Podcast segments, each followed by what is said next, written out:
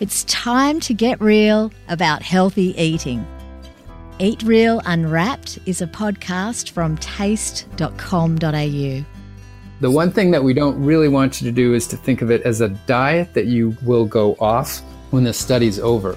If this works for you, we would want this to be an eating plan that you followed forever.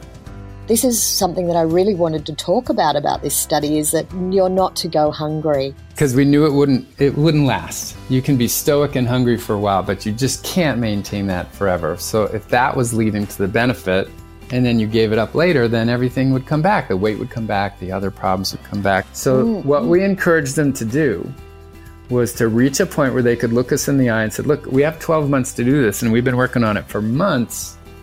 We found the lowest possible carb or fat that we could take in, but that's an eating plan that if it works, we can do it for the rest of our life because we don't really want this just to work in time to get there for the wedding and fit into the dress or go to the beach.